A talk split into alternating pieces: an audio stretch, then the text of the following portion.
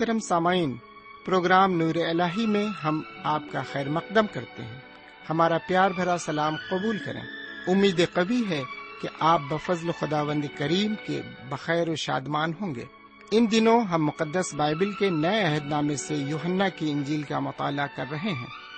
یوہنا کی انجیل میں یسو کو خداوند خدا کے ابدی کلام کی شکل میں پیش کیا گیا ہے۔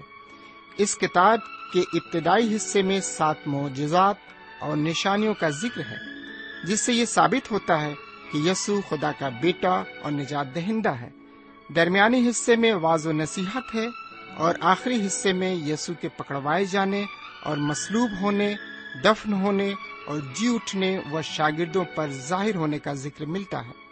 آئیے ہم اپنے وقت کے ہمراہ آج کے اس مطالعے میں آگے بڑھیں اور خداوند کے کلام سے فیض حاصل کریں۔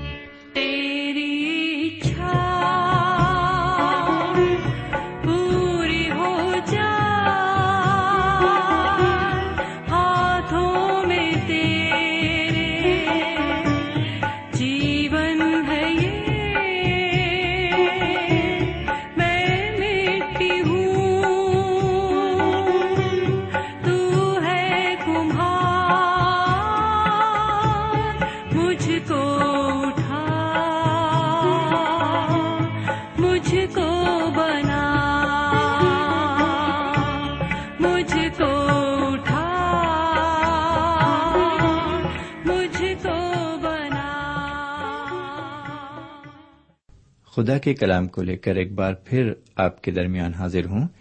سلام قبول کیجیے۔ سامن ہم خدا و تعالیٰ کے تہ دل سے شکر گزار ہیں کہ ایک اور موقع اس نے ہمیں عطا فرمایا، تاکہ ہم اس کے قدموں پر بیٹھ کر ایک بار پھر اس کے پرفضل کلام کو سن سکیں۔ سمعین آج جب ہم خدا کا کلام سنتے ہیں، تو ہماری دلی خواہش یہی ہونی چاہیے کہ ہم اس کے مفہوم کو اچھی طرح سے سمجھ سکیں۔ جی ہاں میرے بھائی، ہماری دلی خواہش یہی ہونی چاہیے کہ ہم اس کے مفہوم کو اچھی طرح سمجھیں اور اس کے مطابق اپنی زندگی گزارنے والے بن سکیں۔ سمین تو آئیے ہم ایک بار پھر اس کے کلام کی طرف متوجہ ہوں اور سنیں کہ خدا و تعالیٰ اپنے کلام کی معرفت ہم سے آج کیا کہنا چاہتا ہے۔ لیکن اس سے پہلے کہ ہم آگے بڑھیں، ہم ایک چھوٹی سی دعا مانگے ہم دعا کریں، ہمارے پاک پروردگار رب العالمین، ہم تیرے تہ دل سے شکر گزار ہیں کہ تو نے ایک اور موقع ہمیں عطا فرمایا ہے، تاکہ ہم تیرے قدموں پر بیٹھ کر تیرے پرفضل کلام کو سن سکیں۔ آج جب ہم تیرا کلام سنتے ہیں، ہم اس کو سمجھ سکیں، ہماری زندگی میں پوری طرح سے اتر جائے اور اسی کے مطابق زندگی ہم گزار سکیں۔ یہ دعا ہم اپنے سرکار دعالم جناب سیدنا یسو مسیح کے وسیلے سے مانگتے ہیں۔ آمین۔ سمین آج ہم آپ کی خدمت میں یوہنا کی انجیل کے پانچویں باپ کی پہلی آیت سے لے کر تیسویں آیت تک عبارت پر غور کریں گے۔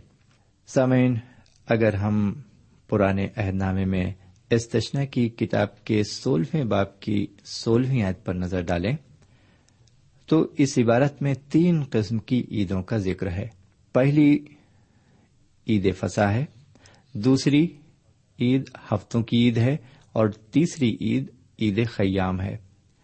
شاید یہ فسا کی عید تھی جب حضور کریم جناب سیدنا مسیح یروشلم میں موجود تھے۔ دوسری آیت میں اس حوض کے جائے وقوع اور بناوٹ کا ذکر کیا گیا ہے۔ میرے بھائی، پہلی آیت سے تیسری آیت تک ہم دیکھتے ہیں ایک حوض کے بارے میں اور وہاں پر اس کے چاروں طرف پڑے ہوئے بیماروں کے متعلق۔ سو دوسری آیت میں اس حوض کے جائے وقوع اور بناوٹ کا ذکر کیا گیا ہے۔ میرے پیارے بھائی بہن، اس حوض کو بیس سیدا کے حوض کے نام سے جانا جاتا تھا۔ عبرانی زبان میں بیس سیدا معنی ہے زیتون کا گھر یا رحمت کا گھر۔ یہاں پر اس حوض کے برامدوں میں جس کو بیس سیدا کہتے ہیں، بہت سے بیمار اور اندھے اور لنگڑے اور پسمردہ لوگ حوض کے پانی کے ہلنے کے منتظر تھے اور ایک طویل عرصے سے حوض کے پاس پڑے تھے۔ اس حوض کے بارے میں کہا جاتا ہے کہ مقرر وقت پر خداوند کا فرشتہ اس حوض کے پانی کو ہلاتا تھا اور جو شخص اس میں سب سے پہلے اتر جاتا تھا، وہ شفا پاتا تھا۔ خواہ اس کی بیماری کیسی ہی کیوں نہ ہو۔ میرے بھائی، آپ نے دیکھا کہ اس حوض کے کنارے لوگ کیوں پڑے ہوئے تھے؟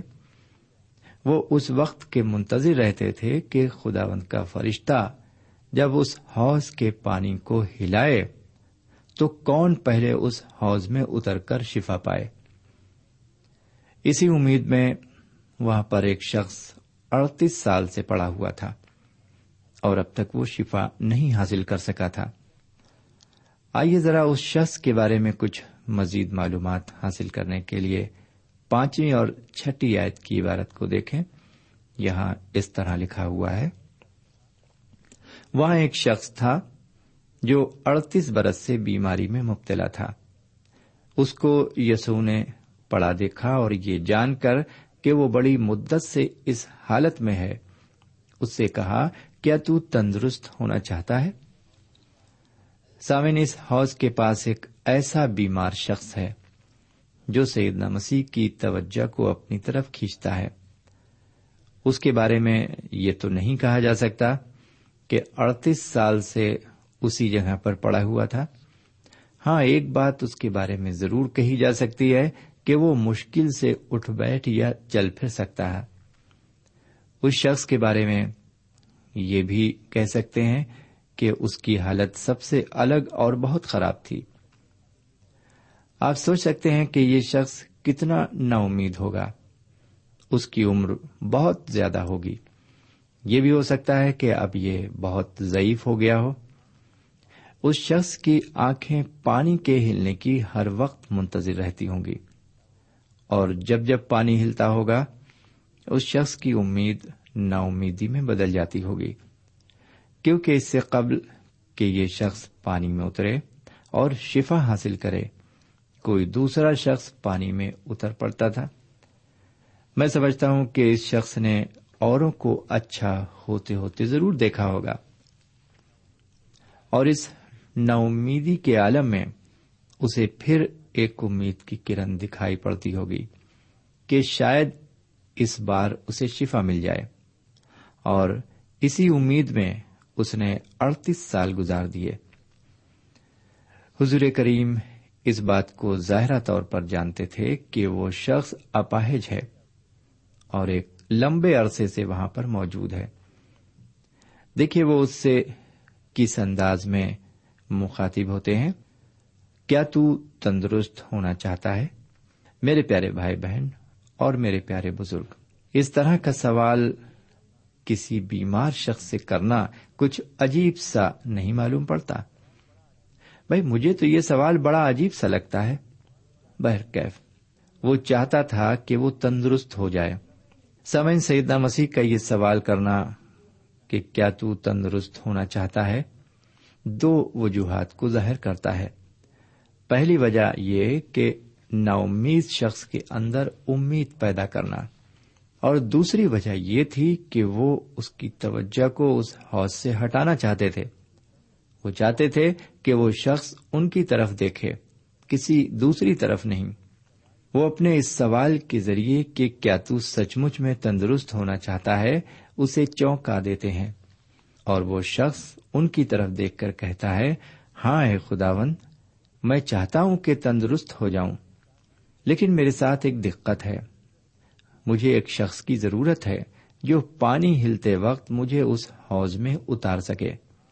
سمن آج بھی کچھ ایسی ہی دقتیں لوگوں کے سامنے درپیش ہیں۔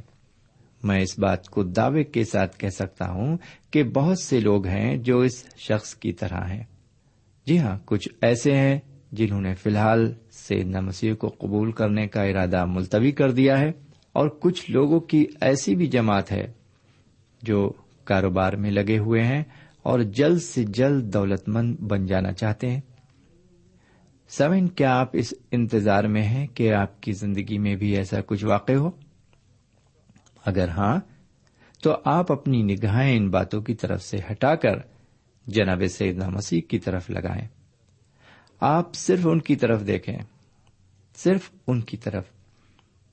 اس شخص نے بھی اپنی نگاہیں سیدنا مسیح کی طرف اٹھا لی وہ کہتا ہے خداون میرے پاس کوئی آدمی نہیں کہ جب پانی ہلایا جائے تو مجھے حوض میں اتار دے۔ اس شخص کے جواب میں دیکھیے، سیدنا مسیح اس سے کیا فرماتے ہیں۔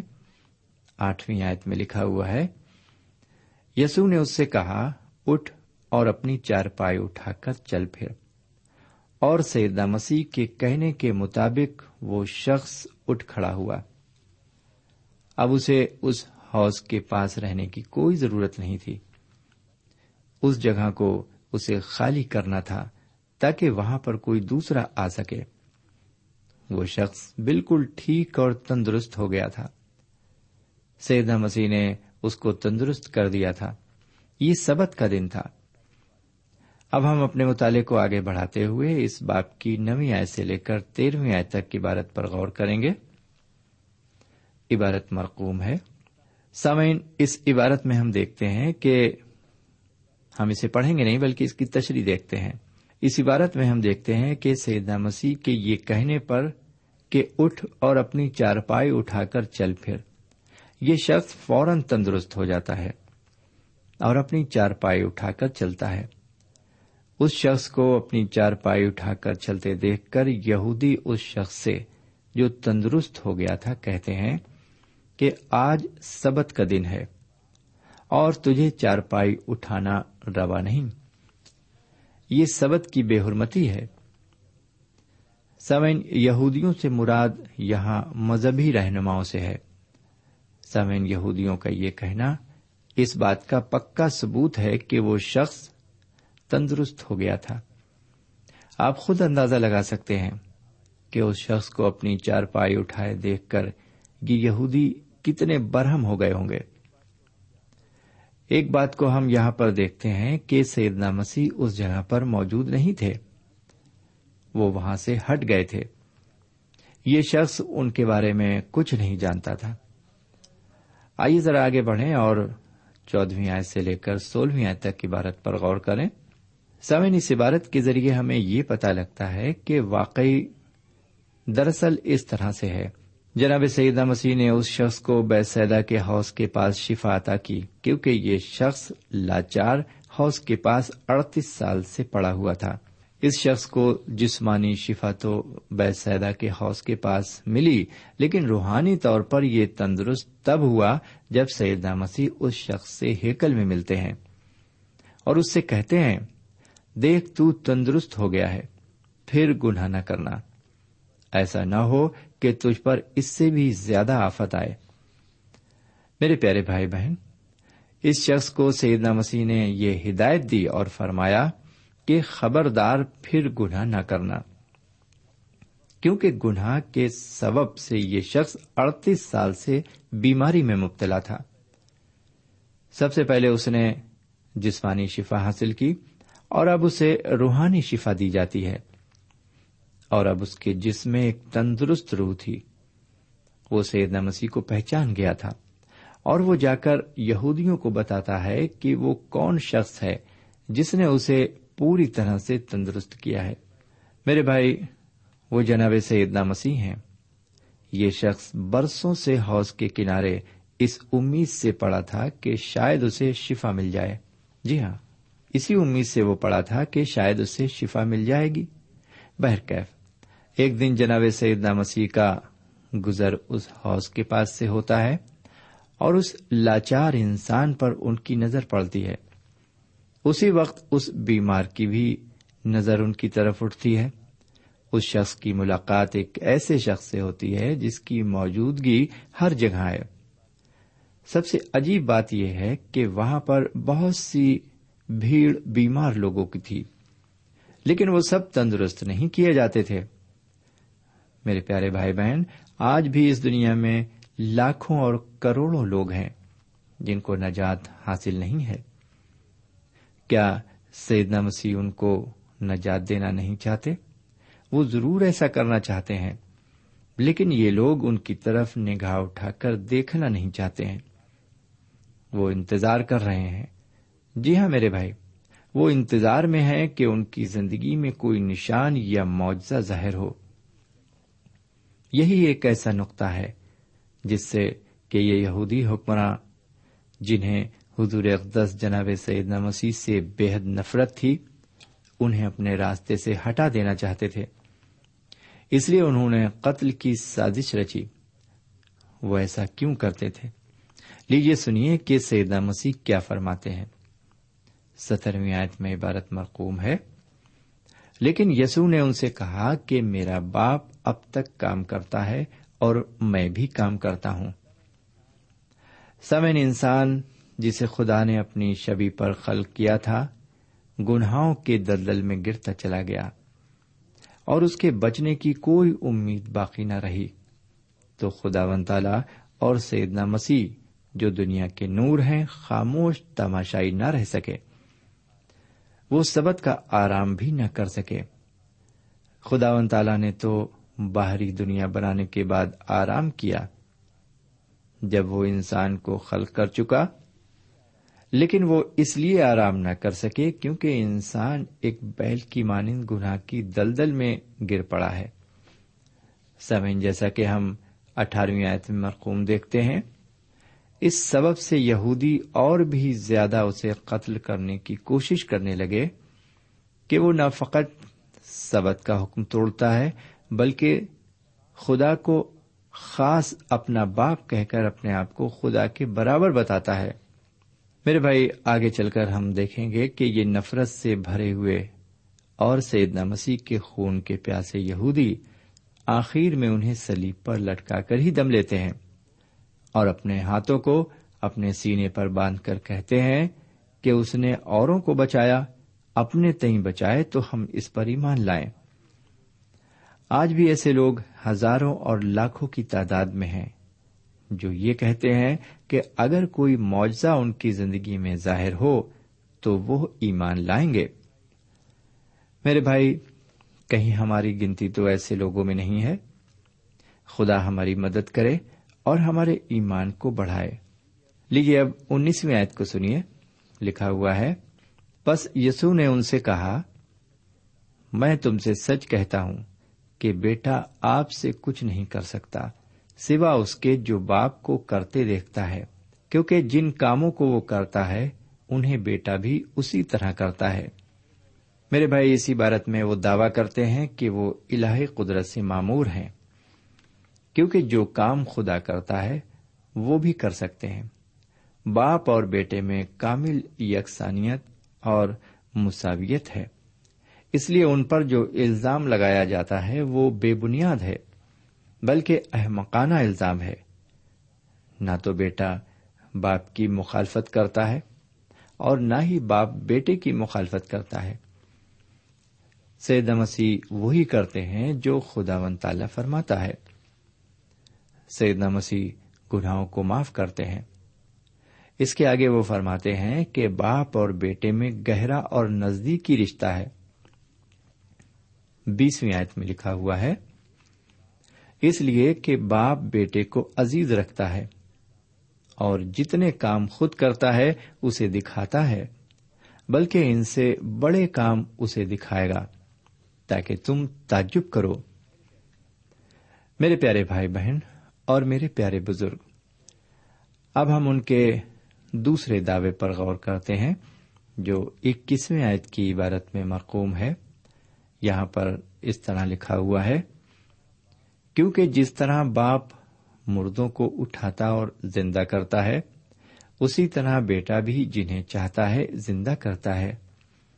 کیونکہ جس طرح باپ مردوں کو اٹھاتا اور زندہ کرتا ہے، اسی طرح بیٹا بھی جنہیں چاہتا ہے، زندہ کرتا ہے۔ میرے بھائی، کیا آپ نے غور کیا کہ یہ عبارت مجھ سے اور آپ سے کیا کہتی ہے؟ یہ عبارت یہ کہتی ہے کہ وہ ہمیں زندگی دیتے ہیں۔ وہ اسے زندگی دیتے ہیں جسے وہ چاہتے ہیں۔ جس طرح باپ مردوں کو زندہ کرتا ہے، اسی طرح سے بیٹا بھی مردوں کو زندہ کرتا ہے۔ آج کے زمانے میں ہم شفا دینے کی بخشش یا اختیار کے بارے میں بہت سنتے ہیں۔ لیکن اس بخشش کے ساتھ مردوں کو زندہ کرنے کی قوت ختم ہو گئی۔ جناب پولس رسول نے مردوں کو زندہ کیا اور جناب شیمون نے پترس نے جی ہاں جناب شیمون پترس نے بھی مردوں میں دوبارہ جان ڈالی۔ ہمارے سیدنا مسیح نے انہیں یہ اختیار بخشا تھا۔ میرے پیارے بھائی بہن، یہ رسولوں کے اختیارات تھے جو انہیں دیے گئے تھے کہ وہ مردوں میں دوبارہ زندگی بھر دیں اور بیماروں کو ان کی جسمانی بیماریوں سے شفا دیں اور اپنے اختیارات اور معجزات کے ذریعے وہ لوگوں کو روحانی طور پر شفا دیں اور مردہ روحوں کو روحانی زندگی دیں۔ یہی نہیں، ان کے چھونے سے لوگوں کو روح القدس کا انعام بھی ملتا تھا۔ لیکن یہ سب باتیں رسولوں کے زمانے تک تھیں اور انہی کے ساتھ غائب ہو گئی جناب سیدنا مسیح نے مردوں کو اس لیے زندہ کیا کیونکہ وہ نور تھے۔ الہی قدرت سے معمور تھے۔ ان رسولوں نے مردوں کو زندہ کیا اور یہ کام ان کے مقدس نام کو لے کر کیا۔ انہوں نے یہ معجزے اور عجیب کام سیدنا مسیح کے نام پر کیے۔ جی ہاں میرے پیارے بھائی بہن، ان کے مقدس نام میں اتنا اثر ہے۔ آئیے آگے بڑھیں اور دیکھیں کہ اگلی آیت میں وہ کیا دعوی پیش کرتے ہیں۔ بائیسویں آیت کو سنیے، لکھا ہوا ہے، کیونکہ باپ کسی کی عدالت بھی نہیں کرتا، بلکہ اس نے عدالت کا سارا کام بیٹے کے سپرد کیا ہے۔ کیونکہ باپ کسی کی عدالت بھی نہیں کرتا، بلکہ اس نے عدالت کا سارا کام بیٹے کے سپرد کیا ہے۔ اس عبارت کو ہم اس طرح سے بھی کہہ سکتے ہیں، کیونکہ باپ کسی کی بھی عدالت نہیں کرتا، بلکہ اس نے عدالت کا سارا کام بیٹے کو دیا ہے۔ سمعین، آپ ابدی زندگی حاصل کر سکتے ہیں۔ اگر آپ سیدنا مسیح کی سنیں اور ان پر ایمان لائیں۔ اس کا جواب میرے بھائی بہن یہ ہے کہ سیدنا مسیح وہی کرتے ہیں جسے وہ خداون تعالی کو کرتے ہوئے دیکھتے ہیں۔ اس لیے کہ وہ مردوں کو زندہ کرتے ہیں۔ اس لیے کہ وہ ایک دن سب کا انصاف کریں گے اور لوگ ان کے تخت عدالت کے سامنے انصاف کے لیے کھڑے ہوں گے۔ خواہ نجات یافتہ ہوں یا غیر نجات یافتہ، ایک دن ان کو تخت عدالت کے سامنے ضرور کھڑا ہونا پڑے گا۔ راست باز بھی حاضر ہوں گے، کیونکہ ضرور ہے کہ سیدنا مسیح کے تخت عدالت کے سامنے جا کر ہم سب کا حال ظاہر کیا جائے۔ تاکہ ہر شخص اپنے ان کاموں کا بدلا پائے جو اس نے بدن کے ذریعے کیے ہیں۔ خواہ بھلے ہوں، خواہ برے۔ سمن ہم کو یہ یاد رکھنا چاہیے کہ سیدنا مسیح کی پہلی آمد انصاف کرنے اور مجرم ٹھہرانے کے لیے نہیں ہوئی تھی، لیکن وہ اپنی دوسری آمد پر ہم سب کا انصاف کریں گے۔ کیونکہ انصاف کرنے کا کام سیدنا مسیح کے ہی سپرد کیا گیا ہے۔ بہرکیف آگے تیسویں آیت میں مقوم ہے۔ تاکہ سب لوگ بیٹے کی عزت کریں۔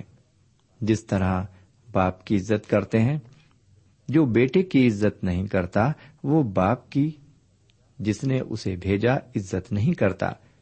ایک بار پھر سن لیں۔ تاکہ سب لوگ بیٹے کی عزت کریں، جس طرح باپ کی عزت کرتے ہیں۔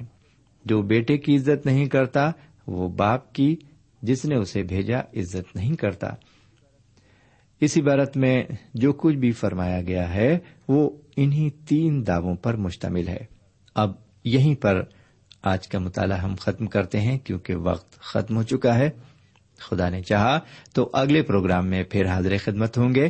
تب تک کے لیے ہمیں اجازت دیجیے خدا حافظ۔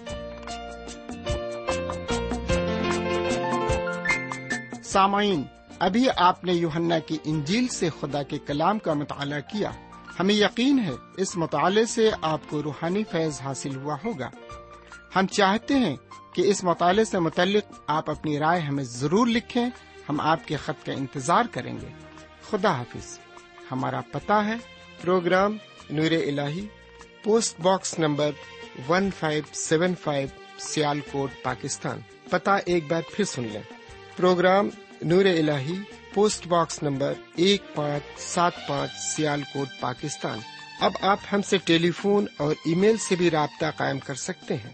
ہمارا ٹیلی فون نمبر ہے nine two three four four six four zero four five seven eight نو دو تین چار چار چھ چار صفر چار پانچ سات آٹھ۔